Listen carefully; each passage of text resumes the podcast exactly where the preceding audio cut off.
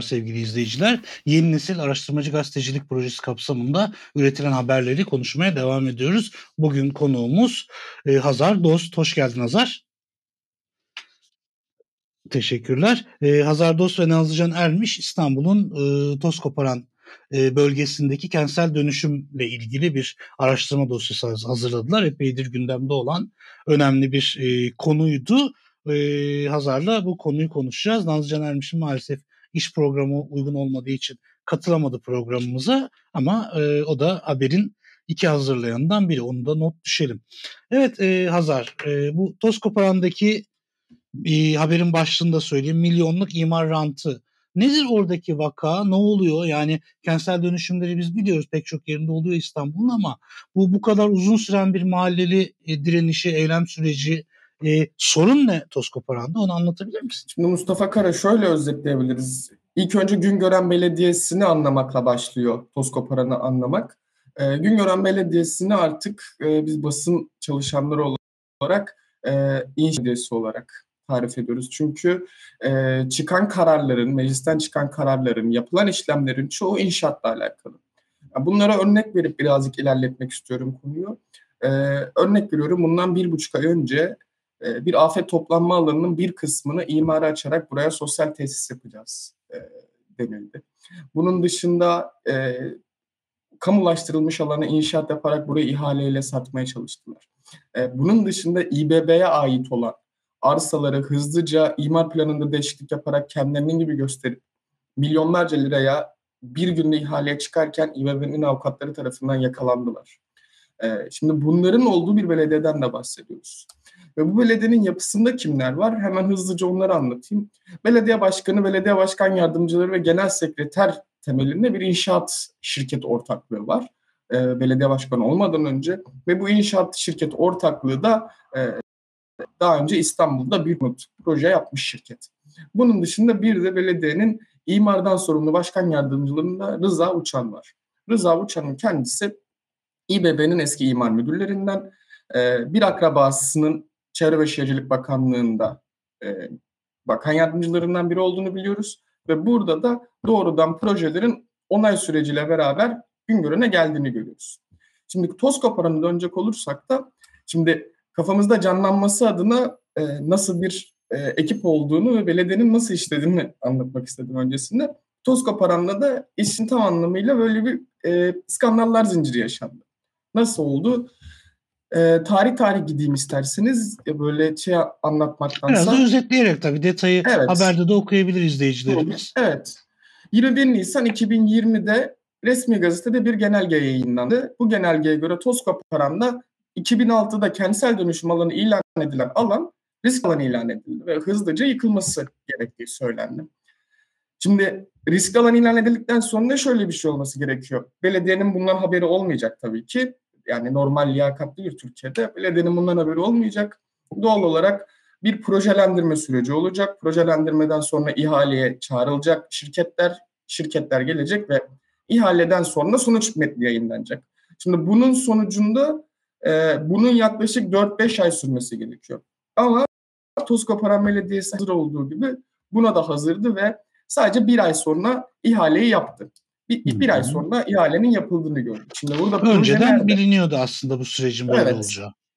Evet çünkü e, toz koparanlar birazcık daha e, tozlar üzerindeki örgütlenmeleriyle kentsel dönüşüme karşı bilinçlenmiş bir e, toplamı da oluşturuyor aynı zamanda. Nitekim e, projenin ilanından sonra tebligatlar asılmaya başlandı kapılara. Binaları hızlıca tahliye edilen, burası alan vesaire diye. E, şimdi burada birazcık da tekrar geçmişe dönmek istiyorum. Tekrar geçmişe döndüğümüzde Tuzla Paran'da direnen halktan, oturan vatandaşlara kadar istediğinize sorun kentsel dönüşüme karşı mısınız diye hayır diyecekler. Orada asıl karşı oldukları şeyin kendisi rantsal dönüşüm. Evet burası 9 haneyi 1500 haneye çıkartmaya çalışan bir proje. 1500 hanenin kendisini de yani kendi tapulu malından tekrardan burada oturmak istiyorsan 180 bin lira para vereceksin denilen bir e, projeden bahsediyoruz. Şimdi burada oturan insanlar binaların yapısı zaten yoksul halkın oturması için tasarlanmış yapılar. E, daha sosyal konut olarak tasarlanmış konutlar 1980'ler 80'den itibaren bu nedenle çoğu emekli, emekli maaşıyla geçmeye çalışan e, insanlar hala. Yani e, gelir düzeyini yükseltebilmiş bir toplamdan bahsedemiyoruz. Nitekim burada riskli alan ilan edilmesine karşı ve kentsel dönüşüm projesine karşı Toskop oranlar iki ayrı dava açtı. Bu iki ayrı davanın da hukuki süreci bir kenara bırakarak şey yapıyorum. Ee, hani e, biraz uzun sürdü bu süreç ama şimdi kentsel dönüşüm projesinde yürütmeyi durdurma kararı çıkarttılar. Ee, bu dava şey e, İstanbul Asya Mahkemesi ile alakalıydı. Bir de buranın riskli alan ilan edilmesiyle alakalı Cumhurbaşkanı kararnamesine dava açtılar.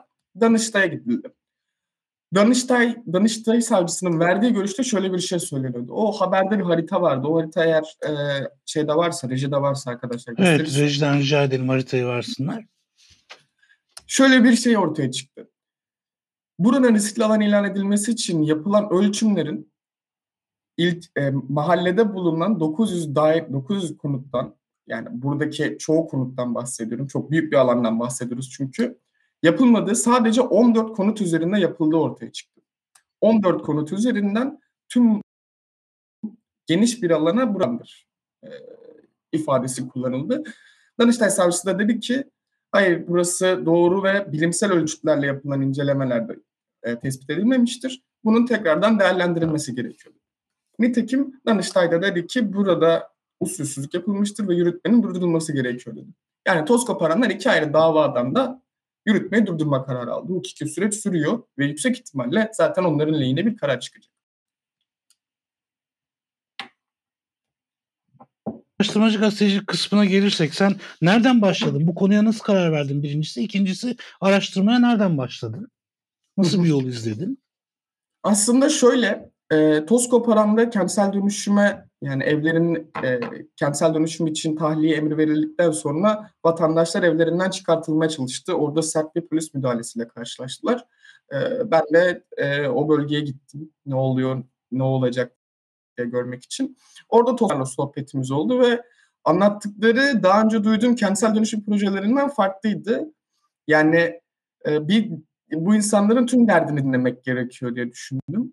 Çünkü işte evlerinden çıkartılmak iste, istemi, çıkmak istemiyorlar. İşte bir tarafta da kolluk kuvvetleri çıkartmak istiyor denilen hikaye. İşin birazcık da işte kısmıydı ama dertlerini daha iyi anlatabilecekleri bir e, alan sağlanmalıydı ve ellerinde iyi de veri vardı. E, bunun sonrasında hızlıca verileri, dosyaları toplamaya başladım. Kararlar neler, resmi sözleşme şeyi ne zaman, ihale ne zaman yapılmış vesaire diye. Böyle hali hazırda bir dosya yaptım. Toskoparanlar, Toskoparanların burada emeği çok büyüktü. E, sonrasında bunu bir şekilde inceleyelim e, dedik. E, şunu anlatmayı unuttum. E, bu arada hani e, belediye başkan yardımcıları ve belediye başkanının ortak olduğu şirket hala bulunuyor. E, bu sınırlı sorumlu bir şirket olarak e, haberde yazmıştık. E, evet. Yani böyle bir Metal işleri toz koparanlar. Evet. Peki e, şimdi şöyle e, bu belediye ile ilgili bir şey anlatıyorsun. Bu aynı zamanda iktidar belediyesi olduğu için iktidarla ilgili bir konu ve pek çok kamu kurumu da ya da devlet organı da işin içine giriyor. Sen araştırma yaparken buralardan yararlanabildin mi? E, şeffaflık var mıydı? İstediğin verilere ulaşman mümkün oldu mu yoksa önüne bazı engeller çıktı mı? İşin özellikle ee, tarafındaki inceleme sırasında. evet. Ya illa ki e, çıktı. Yani şöyle ki bakanlık nezdinden bir yanıt alamadık. Bakanlık nezdinden bir kaynağa ulaşamadık. E, fakat yani bir belgeye ulaşmaktan ziyade e, şöyle bir işlev oldu bakanlığın doğrulama e, işlevi oldu. Orada ismini vermek istemeyen kaynaklar bizim sorduğumuz sorulara evet doğrudur bu burada görevlidir bu işi yapmaktadır ve daha önce bu işi yapmıştır diyerek onayladı.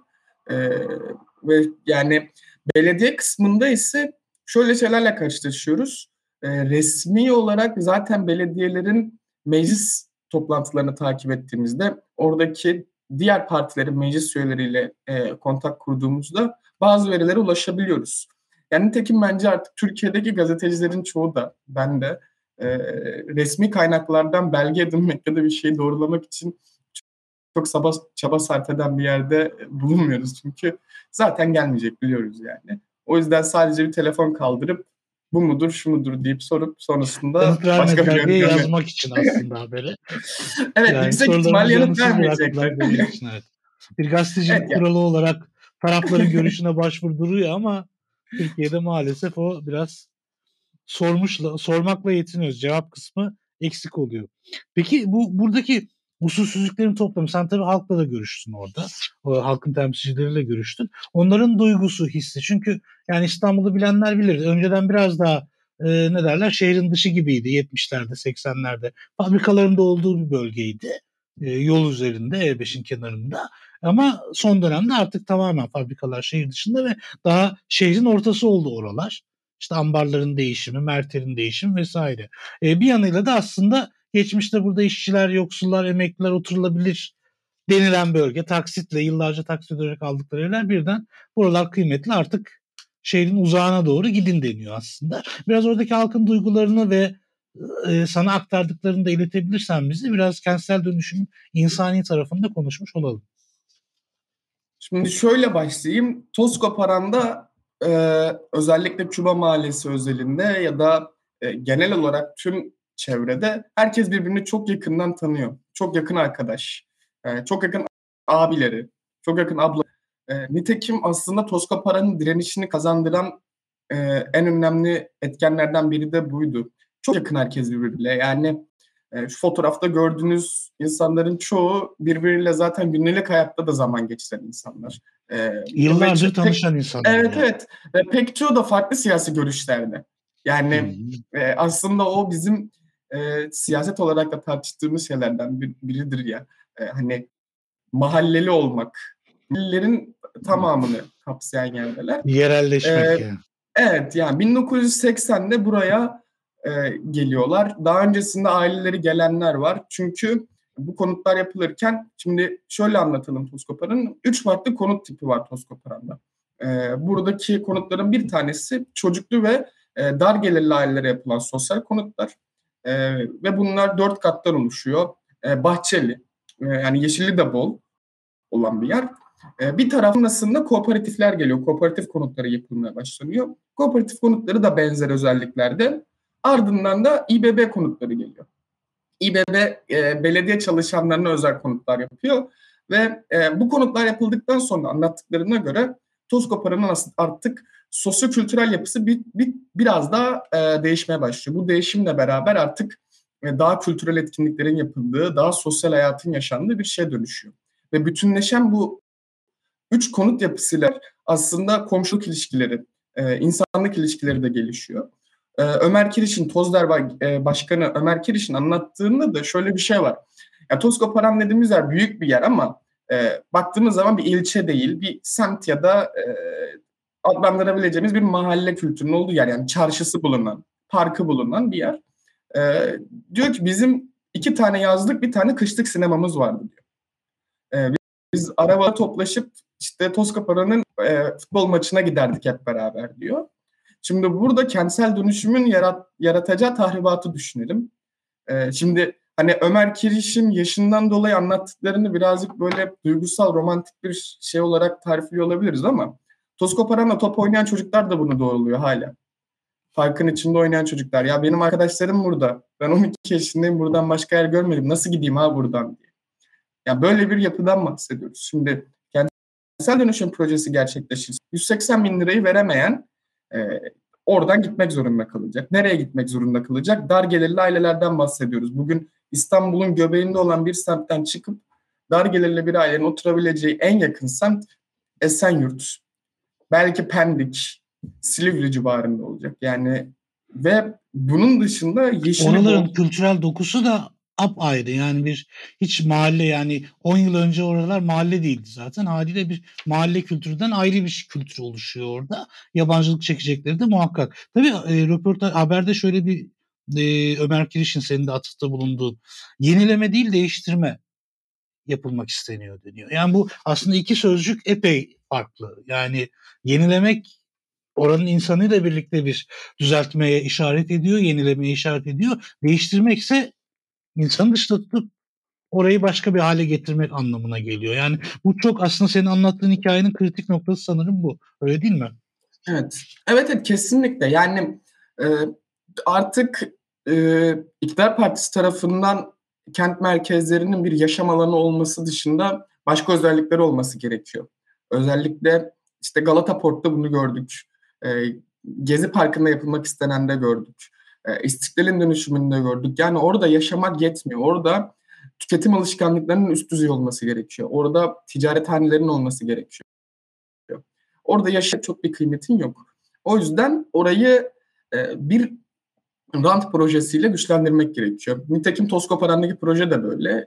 Toskoparan'da bugün e, bahçe olan yerlere e, yapılan proje kapsamında e, dükkanlar geliyor, işletmeler geliyor.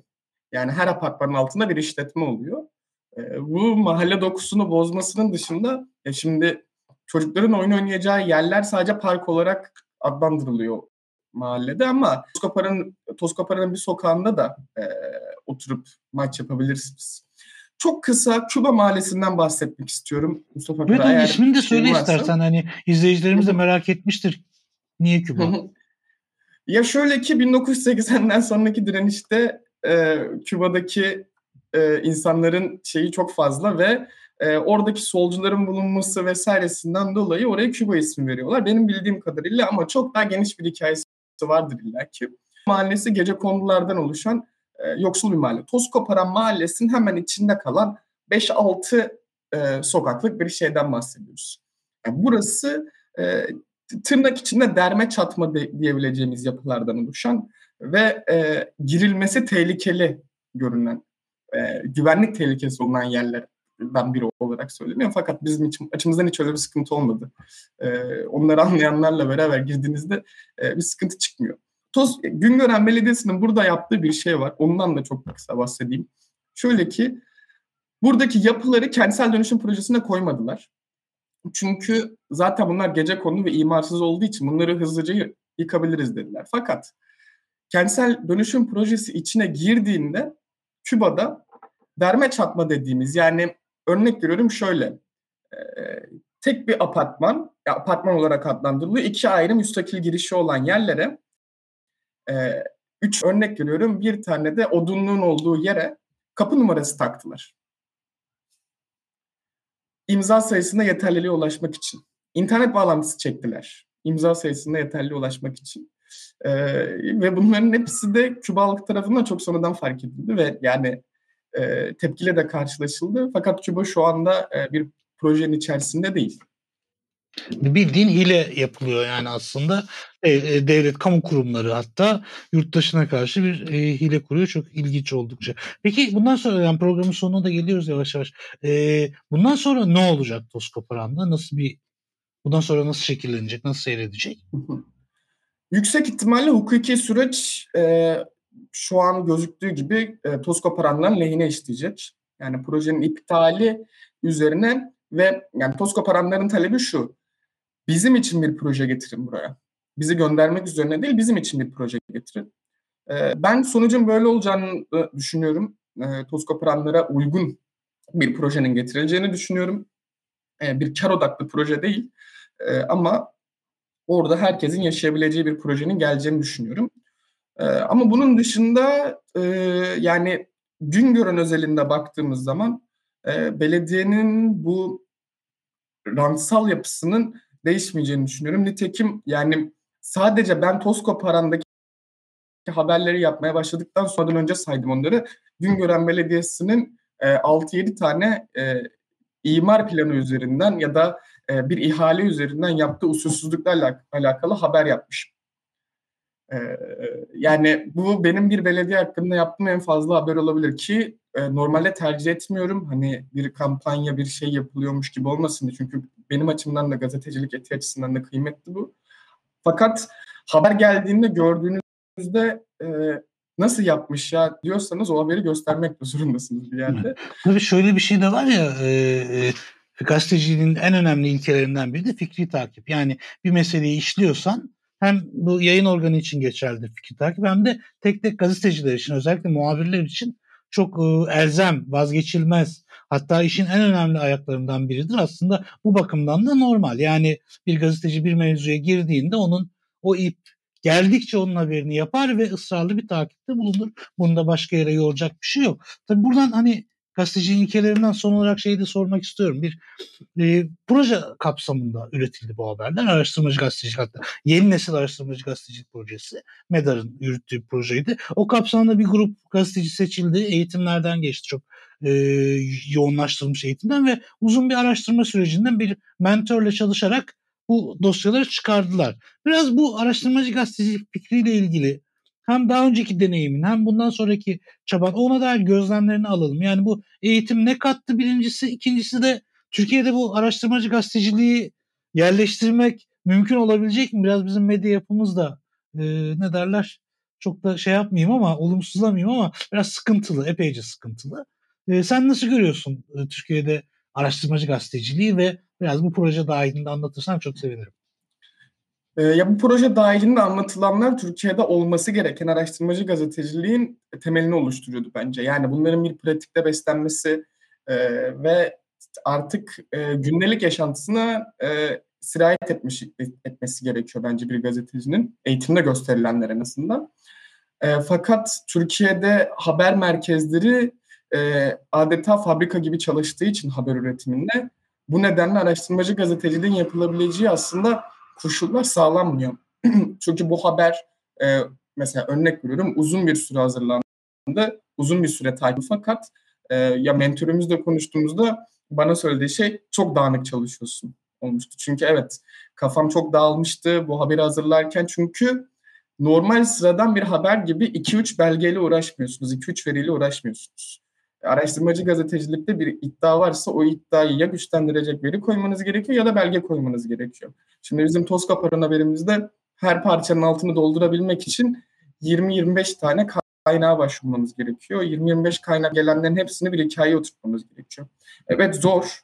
Evet Türkiye medyasında bunu gerçekleştirebilmek bir e, tırnak içinde söylüyorum bir hayal olarak gözüküyor olabilir ama e, çok öyle değil. Ben açıkçası yani çok genç bir gazeteci olarak da bunu söylüyorum. E, değişecek illaki.